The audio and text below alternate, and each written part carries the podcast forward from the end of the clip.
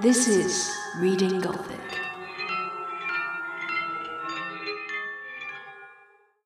Hello and welcome to episode two. Uh, this week I'm going to be starting on the story Carmilla by Joseph Sheridan Le Fanu. Now, this is one of the earliest vampire stories and it's pretty famous, as well as for being one of the earliest vampire stories for another reason as well, which I'm not going to go into right now because I don't want to put the idea in your head if you're not already familiar with it. Just see what you think. Uh, this is a, a, longer story, so it is going to take two or three episodes. Uh, I hope you enjoy it. Carmilla by J. Sheridan Le Fanu. Upon a paper attached to the narrative which follows, Dr. Hesselius has written a rather elaborate note, which he accompanies with a reference to his essay on the strange subject which the manuscript illuminates. This mysterious subject he treats in that essay with his usual learning and acumen, and with remarkable directness and condensation. It will form but one volume of the series of that extraordinary man's collected papers.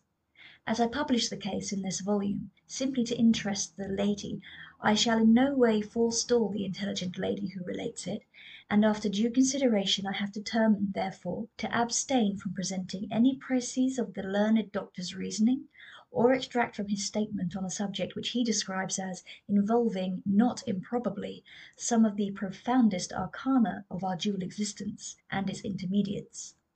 I was anxious on discovering this paper to reopen the correspondence commenced by Dr. Hesselius so many years before with a person so clever and careful as his informant seems to have been. Much to my regret, however, I found that she had died in the interval. She, probably, could have added little to the narrative which she communicates in the following pages, with, so far as I can pronounce, such a conscientious particularity. 1. An early fright. Although we are by no means magnificent people, we inhabit a schloss, a castle in Styria. A small income in that part of the world goes a great way. Eight or nine hundred a year does wonders. Scantily enough ours would have answered among wealthy people at home. My father is English, and I bear an English name, although I never saw England. But here in this lonely and primitive place, where everything is so marvellously cheap, I really don't see how ever so much more money would at all materially add to our comforts, or even luxuries. My father was in the Austrian service, and retired upon a pension and his patrimony, and purchased this feudal residence and the small estate on which it stands, a bargain. Nothing can be more picturesque or solitary. It stands on a light eminence in a forest. The road, very old and narrow, passes in front of its drawbridge, never raised in my time, and its moat stocked with perch, and sailed over by many swans, and floating on its surface white fleets of water lilies. Over all this the Schloss shows its many windowed front, its bowers and its Gothic chapel. The forest opens in an irregular and very picturesque glade before its gate, and at the right a steep Gothic bridge carries the road over a stream that winds in deep shadow through the wood.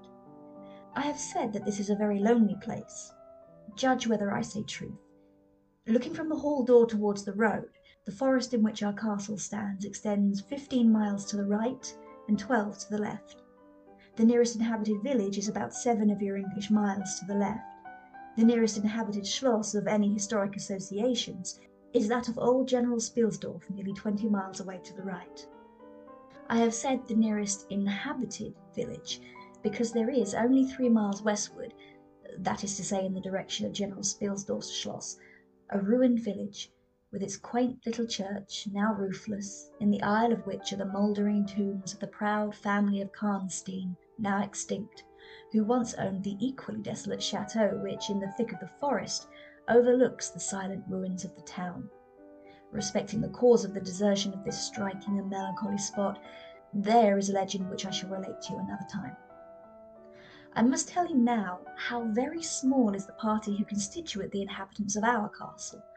I don't include servants or those dependents who occupy rooms in the buildings attached to the schloss. Listen and wonder. My father, who is the kindest man on earth, but growing old, and I, at the date of my story, only nineteen. Eight years have passed since then. I and my father constituted the family at the Schloss. My mother, a Styrian lady, died in my infancy, but I had a good natured governess who had been with me from, uh, I might almost say, my infancy. I could not remember the time when her fat, benignant face was not a familiar picture in my memory.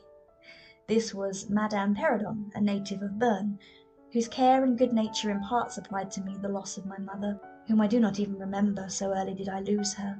She made a third at our little dinner party. There was a fourth, Mademoiselle de la Fontaine, a lady such as you term, I believe, a finishing governess. She spoke French and German, Madame Perrodon French and broken English, to which my father and I added English, which partly from patriotic motives we spoke every day. The consequence was a babble at which strangers used to laugh, and which I shall make no attempt to reproduce in this narrative. And there were two or three young lady friends besides, pretty nearly of my own age, who were occasional visitors, for longer or shorter terms, and these visits I sometimes returned. These were our regular social resources, but of course there were chance visits from neighbours of only five or six leagues distance. My life was, notwithstanding, rather a solitary one, I can assure you. My elders had just so much control over me as you might conjecture such sage persons would have in the case of a rather spoiled girl, whose only parent allowed her pretty nearly her own way in everything, the first occurrence in my existence which produced a terrible impression upon my mind, which in fact has never been effaced, was one of the very earliest incidents of my life which I can recollect. Some people will think it so trifling that it should not be recorded here. You will see, however, by and by why I mention it. The nursery, as it was called, though I had it all to myself, was a large room in the upper story of the castle, with a steep oak roof, I can't have been more than six years old when one night I awoke, and looking round the room from my bed, failed to see the nursery maid. Neither was my nurse there, and I thought myself alone. I was not frightened, for I was one of those happy children who are studiously kept in ignorance of ghost stories, of fairy tales, and of all such lore as makes us cover up our heads when the door creaks suddenly, or the flicker of an expiring candle makes the shadow of a bedpost dance upon the wall nearer to our faces. Now I was vexed and insulted at finding myself, as I conceived, neglected, and I began to whimper, preparatory to a hearty bout of roaring, when to my surprise I saw a solemn but very pretty face looking at me from the side of the bed. It was that of a young lady who was kneeling, with her hands under the coverlet. I looked at her with a kind of pleased wonder and ceased whimpering. She caressed me with her hands and lay down beside me on the bed and drew me towards her, smiling. I felt immediately delightfully soothed and fell asleep again. I was wakened by a sensation as if two needles ran into my breast very deep at the same moment, and I cried out loudly. The lady started back with her eyes fixed on me, and then slipped down upon the floor and, as I thought, hid herself under the bed. I now was for the first time frightened, and I yelled with all my might and main.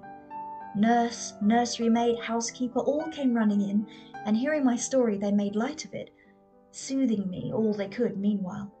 But, child as I was, I could perceive that their faces were pale with an unwonted look of anxiety, and I saw them look under the bed and about the room, and peep under tables and pluck open cupboards, and the housekeeper whispered to the nurse, Lay your hand along the hollow in the bed. Some one did lie there, so sure as you did not. The place is still warm.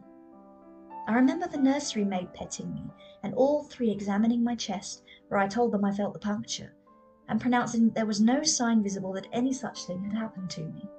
The housekeeper and the two other servants who were in charge of the nursery remained sitting up all night, and from that time a servant always sat up in the nursery until I was about fourteen.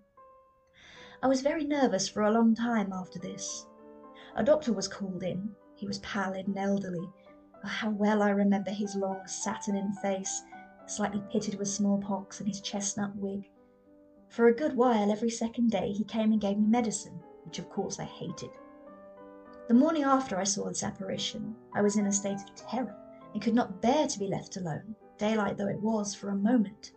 I remember my father coming up and standing at the bedside, and talking cheerfully, and asking the nurse a number of questions, and laughing very heartily at one of the answers, and patting me on the shoulder, and kissing me, and telling me not to be frightened, that it was nothing but a dream and could not hurt me. But I was not comforted, for I knew the visit of the strange woman was not a dream, and I was awfully frightened.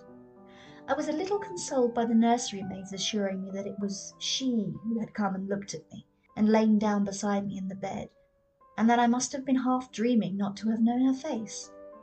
But this, though supported by the nurse, did not quite satisfy me. I remember in the course of that day a venerable old man in a black cassock coming into the room with the nurse and the housekeeper, and talking a little to them, and very kindly to me. His face was very sweet and gentle, and he told me they were going to pray, and joined my hands together, and desired me to say softly while they were praying, Lord, hear all good prayers for us, for Jesus' sake. I think these were the very words, for I often repeated them to myself, and my nurse used for years to make me say them in my prayers. I remember so well the thoughtful, sweet face of that white haired old man in his black cassock as he stood in that rude, lofty brown room, with the clumsy furniture of a fashion three hundred years old about him, and the scanty light entering its shadowy atmosphere through the small lattice. He kneeled, and the three women with him, and he prayed aloud with an earnest, quavering voice for what appeared to me a long time. I forget all my life preceding that event and for some time after it is all obscure also. But the scenes I have just described stand out vivid as the isolated pictures of the phantasmagoria surrounded by darkness.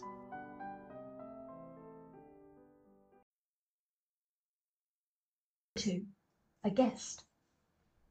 I am now going to tell you something so strange that it will require all your faith in my veracity to believe my story. It is not only true, nevertheless, but truth of which I have been an eye witness. It was a sweet summer evening, and my father asked me, as he sometimes did, to take a little ramble with him along that beautiful forest vista which I have mentioned as lying in front of the Schloss. General Spielsdorf cannot come to us so soon as I had hoped, said my father, as we pursued our walk. He was to have paid us a visit of some weeks, and we had expected his arrival next day.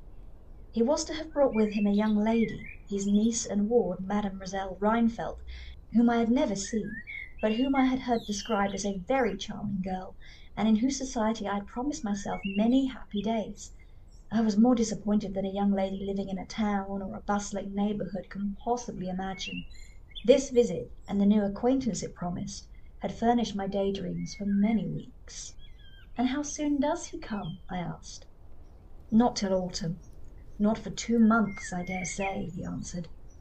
"And I'm very glad now, dear, that you never knew Mademoiselle Rheinfeldt." "And why?" I asked, both mortified and curious. "Because the poor young lady is dead," he replied. "I quite forgot I had not told you, but you were not in the room when I received the General's letter this evening." I was very much shocked. General Spielsdorf had mentioned in his first letter six or seven weeks before that she was not so well as he would wish her but there was nothing to suggest the remotest suspicion of danger. "Here is the General's letter," he said, handing it to me. "I am afraid he is in great affliction. The letter appears to me to have been written very nearly in distraction." We sat down on a rude bench, under a group of magnificent lime trees. The sun was setting with all its melancholy splendour behind the sylvan horizon, and the stream that flows beside our home, and passes under the steep old bridge I have mentioned wound through many a group of noble trees, almost at our feet, reflecting in its current the fading crimson of the sky. General Spielsdorf's letter was so extraordinary, so vehement, and in some places so self contradictory, that I read it twice over, the second time aloud to my father, and was still unable to account for it, except by supposing that grief had unsettled his mind. It said, I have lost my darling daughter, for as such I loved her. During the last days of dear Bertha's illness I was not able to write to you. Before then I had no idea of her danger. I have lost her, and now learn all too late. She died in the peace of innocence, and in the glorious hope of a blessed futurity. The fiend who betrayed our infatuated hospitality has done it all. I thought I was receiving into my house innocence, gaiety, a charming companion for my lost Bertha. Heavens, what a fool have I been! I thank God my child died without a suspicion of the cause of her sufferings.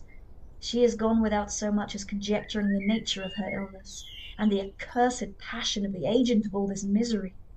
I devote my remaining days to tracking and extinguishing a monster. I am told I may hope to accomplish my righteous and merciful purpose. At present there is scarcely a gleam of light to guide me. I curse my conceited incredulity, my despicable affectation of superiority, my blindness, my obstinacy, all too late. I cannot write or talk collectedly now I am distracted. So soon as I shall have a little recovered, I mean to devote myself for a time to inquiry, which may possibly lead me as far as Vienna. Sometime in the autumn, two months hence, or earlier if I live, I will see you, that is if you permit me. I will then tell you all that I scarce dare put upon paper now. Farewell. Pray for me, dear friend. In these terms ended this strange letter. Though I had never seen Bertha Rheinfeldt, my eyes filled with tears at the sudden intelligence. I was startled as well as profoundly disappointed. The sun had now set, and it was twilight by the time I returned the General's letter to my father. It was a soft, clear evening, and we loitered, speculating upon the possible meanings of the violent and incoherent sentences which I had just been reading. We had nearly a mile to walk before reaching the road that passes the Schloss in front and by that time the moon was shining brilliantly. At the drawbridge we met Madame Perrodon and Mademoiselle de la Fontaine, who had come out without their bonnets to enjoy the exquisite moonlight. We heard their voices gabbling in animated dialogue as we approached. We joined them at the drawbridge, and turned about to admire with them the beautiful scene. The glade through which we had just walked lay before us. At our left the narrow road wound away under clumps of lordly trees, and was lost to sight amid the thickening forest. At the right the same road crosses the steep and picturesque bridge, near which stands a ruined tower which once guarded that pass, and beyond the bridge an abrupt eminence rises, covered with trees, and showing in the shadow some grey ivy clustered rocks. Over the sward and low grounds a thin film of mist was stealing like smoke marking the distances with a transparent veil, and here and there we could see the river faintly flashing in the moonlight. No softer, sweeter scene could be imagined. The news I had just heard made it melancholy, but nothing could disturb its character of profound serenity and the enchanted glory and vagueness of the prospect. My father, who enjoyed the picturesque, and I, stood looking in silence over the expanse beneath us. The two good governesses, standing a little way behind us, discoursed upon the sea, and were eloquent upon the moon. Madame Perrodon was fat, middle-aged, and romantic, and talked and sighed poetically. Mademoiselle de la Fontaine, in sight of her father, who was a German, assumed to be psychological, metaphysical, and something of a mystic, now declared that when the moon shone with a light so intense, it was well known that it indicated a special spiritual activity. The effect of the full moon in such a state of brilliancy was manifold. It acted on dreams, it acted on lunacy, it acted on nervous people, it had marvellous physical influences connected with life. Mademoiselle related that her cousin, who was mate of a merchant ship, having taken a nap on deck in such a night, laying on his back with his face full in the light of the moon, had awakened after a dream of an old woman clawing him by the cheek, with his features horribly drawn to one side and his countenance had never quite recovered its equilibrium. The moon this night, she said, is full of idyllic and magnetic influence. And see, when you look behind you at the front of the Schloss, how all its windows flash and twinkle with that silvery splendour, as if unseen hands had lighted up the rooms to receive fairy guests. There are indolent states of the spirits in which, indisposed to talk ourselves, the talk of others is pleasant to our listless ears and I gazed on, pleased with the tinkle of the ladies' conversation. "I have got into one of my moping moods to night," said my father, after a silence, and quoting Shakespeare, whom by way of keeping up our English he used to read aloud, he said, "In truth I know not why I am so sad. It wearies me. You say it wearies you, but how I got it, came by it, ah, I forget the rest but I feel as if some great misfortune were hanging over us. I suppose the poor General's afflicted letter has had something to do with it." At this moment the unexpected sound of carriage wheels and many hoofs upon the road arrested our attention. They seemed to be approaching from the high ground overlooking the bridge, and very soon they emerged from that point.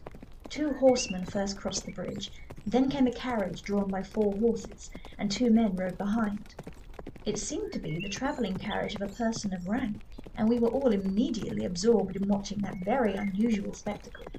It became, in a few moments, greatly more interesting, for just as the carriage had passed the summit of the steep bridge, one of the leaders, taking fright, communicated his panic to the rest, and after a plunge or two the whole team broke into a wild gallop together, and dashing between the horsemen who rode in front, came thundering along the road towards us with the speed of a hurricane. The excitement of the scene was made more painful by the clear, long drawn screams of a female voice from the carriage window. We all advanced in curiosity and horror, my father in silence, the rest with various ejaculations of terror. Our suspense did not last long. Just before you reach the castle drawbridge, on the route they were coming, there stands by the roadside a magnificent lime tree. On the other stands an ancient stone cross, at the sight of which the horses, now going at a pace that was perfectly frightful, swerved so as to bring the wheel over the projecting roots of the tree. I knew what was coming. I covered my eyes, unable to see it out, and turned my head away. At the same moment I heard a cry from my lady friends who had gone on a little. Curiosity opened my eyes, and I saw a scene of utter confusion. Two of the horses were on the ground. The carriage lay upon its side, with two wheels in the air. The men were busy removing the traces, and a lady with a commanding air and figure had got out, and stood with clasped hands, raising the handkerchief that was in them every now and then to her eyes. Through the carriage door was now lifted a young lady, who appeared to be lifeless. My dear old father was already beside the elder lady, with his hat in his hand, evidently tendering his aid and the resources of his schloss. The lady did not appear to hear him, or to have eyes for anything but the slender girl who was being placed against the slope of the bank. I approached. The young lady was apparently stunned, but she was certainly not dead. My father, who prided himself on being something of a physician, had just had his fingers to her wrist and assured the lady, who declared herself her mother, that her pulse, though faint and irregular, was undoubtedly still distinguishable. The lady clasped her hands and looked upward, as if in a momentary transport of gratitude, but immediately she broke out again in that theatrical way which is, I believe, natural to some people. She was what is called a fine looking woman for her time of life, and must have been handsome. She was tall, but not thin, and dressed in black velvet, and looked rather pale, but with a proud and commanding countenance though now agitated strangely. "Was ever being so born to calamity?" I heard her say, with clasped hands, as I came up. "Here am I, on a journey of life and death, in prosecuting which to lose an hour is possibly to lose all. My child will not have recovered sufficiently to resume her route, for, or who can say how long I must leave her? I cannot, I dare not delay. How far on, sir, can you tell is the nearest village? I must leave her there, and shall not see my darling, or even hear of her till my return three months hence." I plucked my father by the coat, and whispered earnestly in his ear, "Oh, papa, pray ask her to let her stay with us. It would be so delightful, do, pray."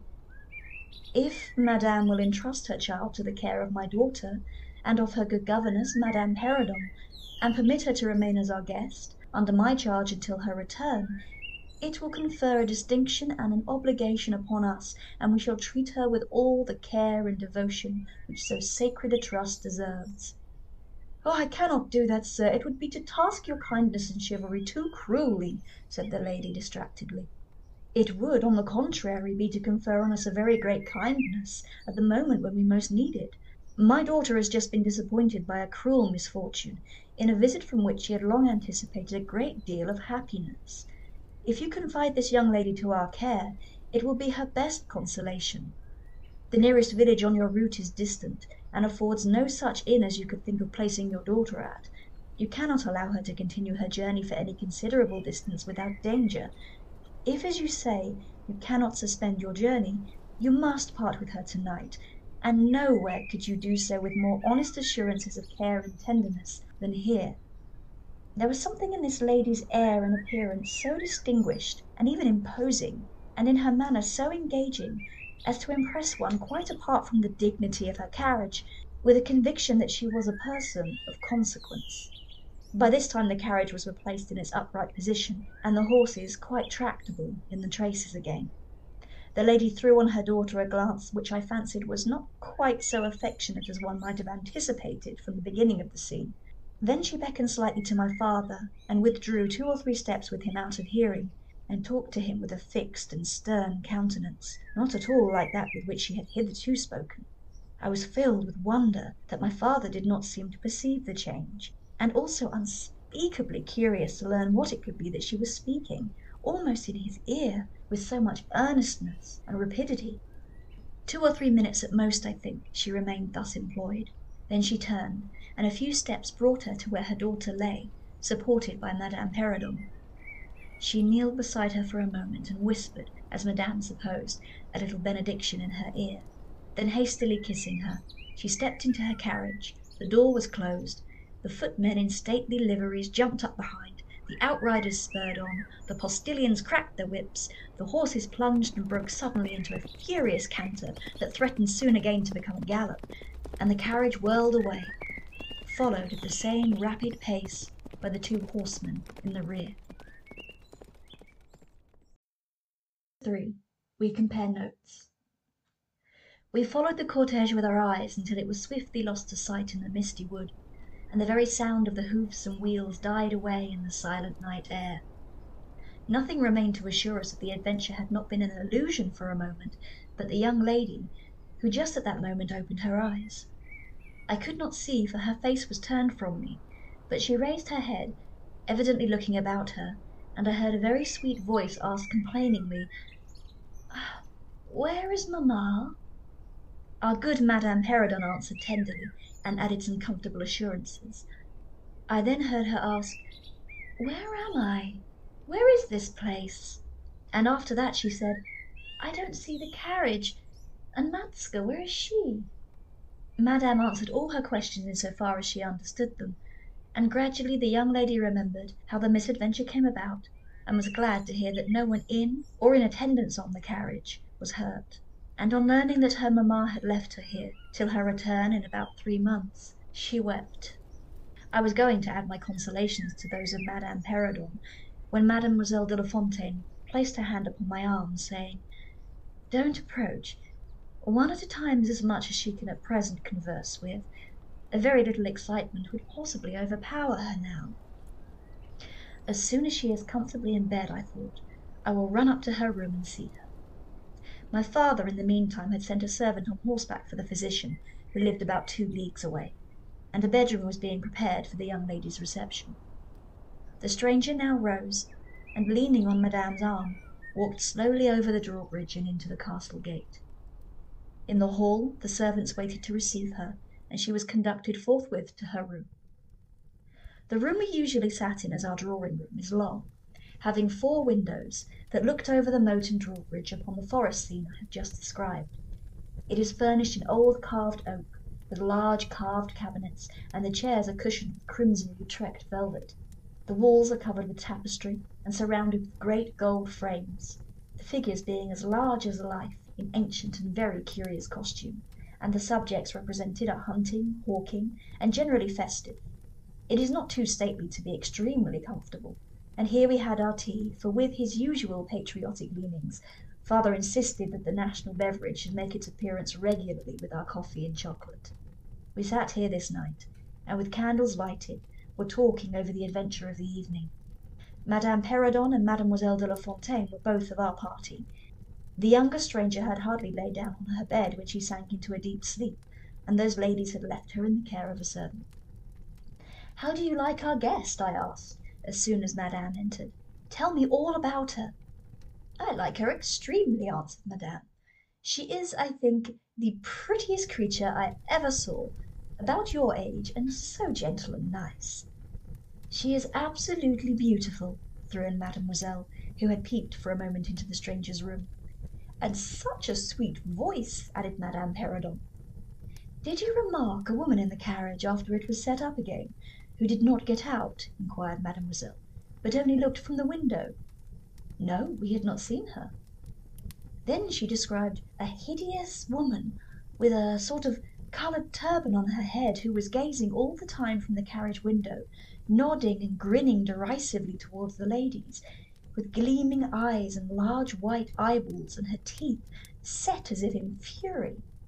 "Did you remark what an ill looking pack of men the servants were?" asked Madame. "Yes," said my father, who had just come in.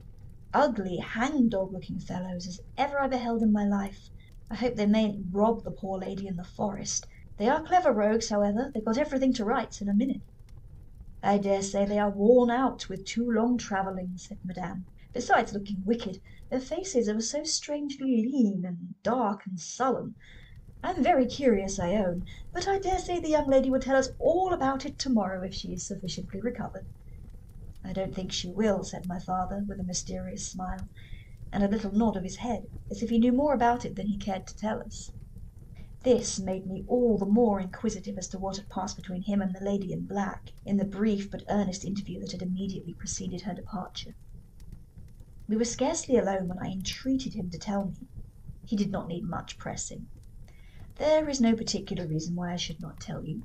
She expressed a reluctance to trouble us with the care of her daughter, saying she was in delicate health and nervous, but not subject to any kind of seizure she volunteered that nor to any illusion, being in fact perfectly sane.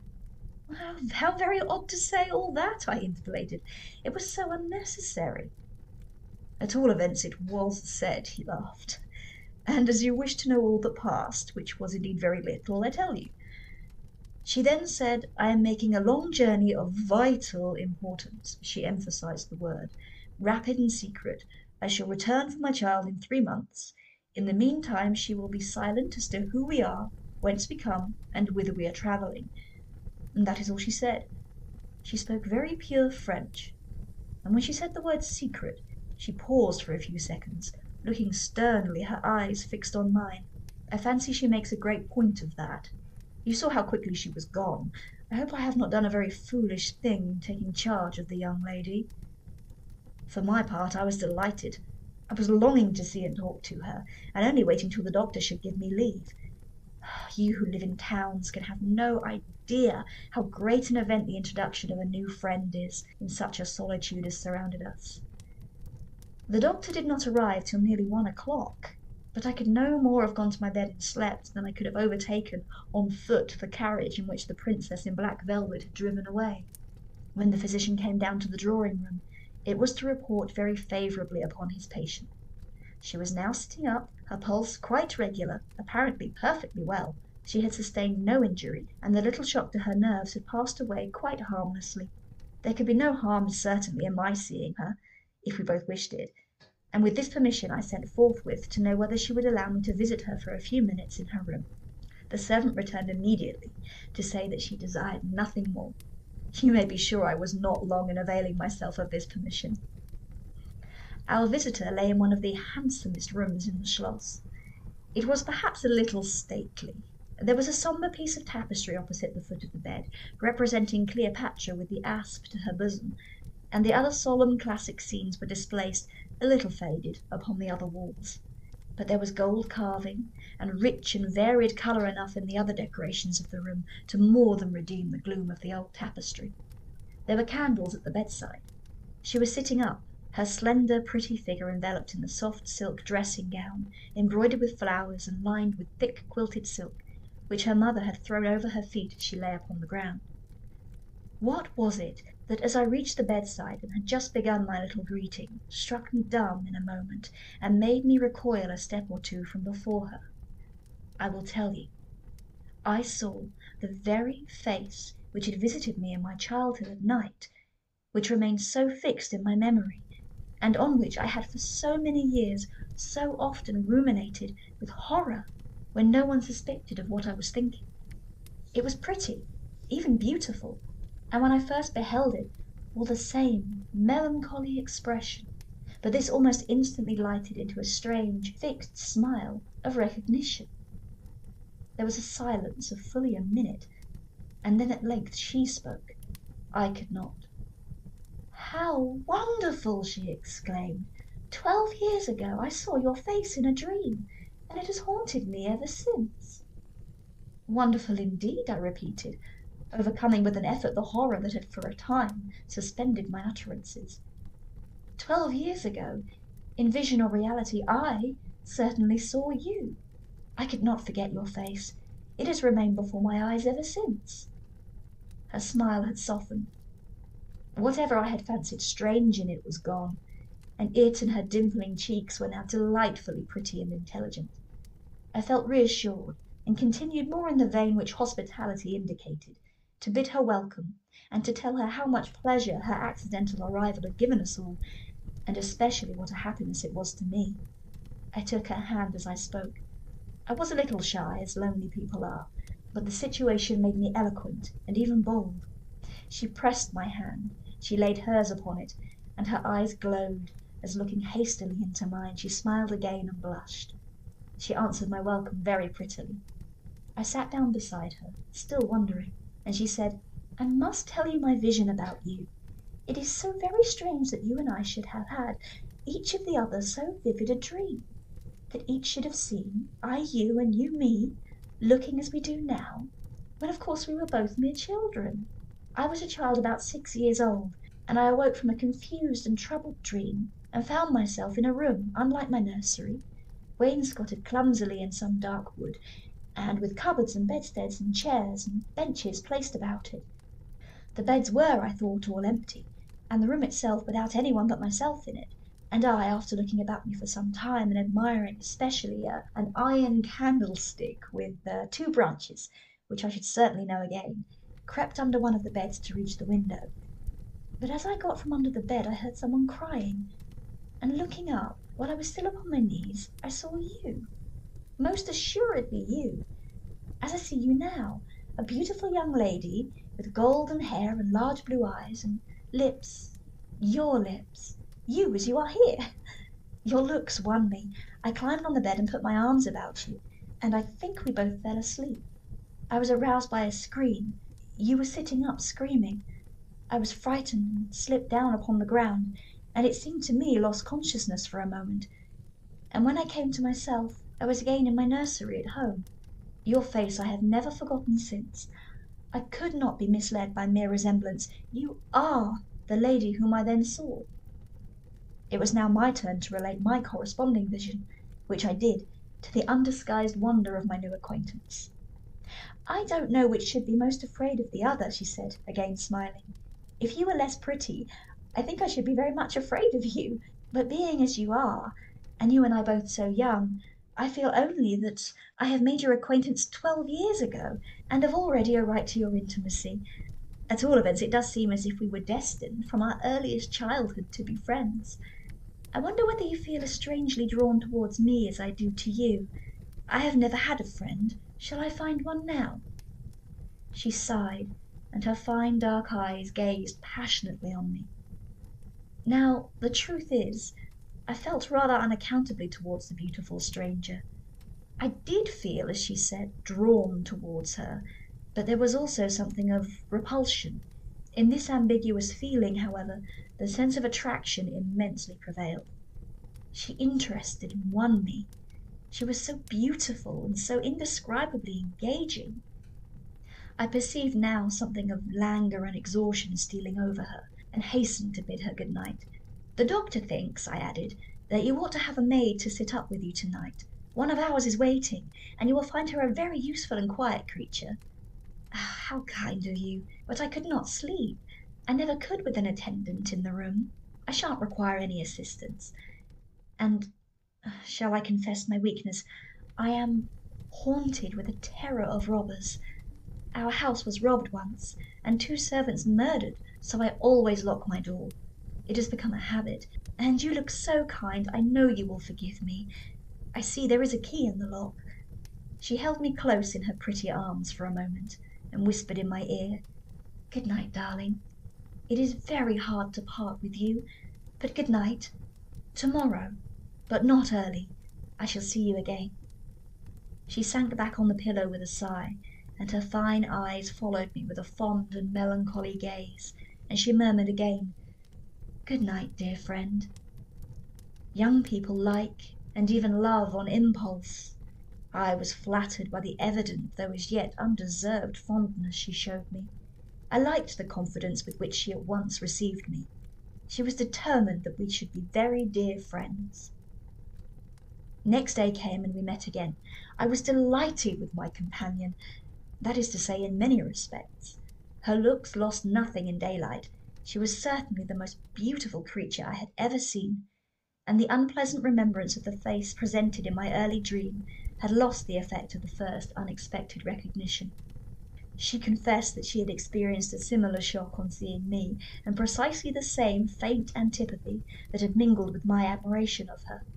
We now laughed together over our momentary horrors.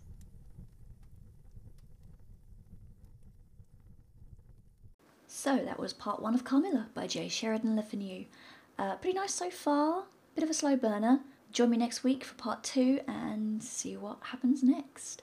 And until then, keep reading.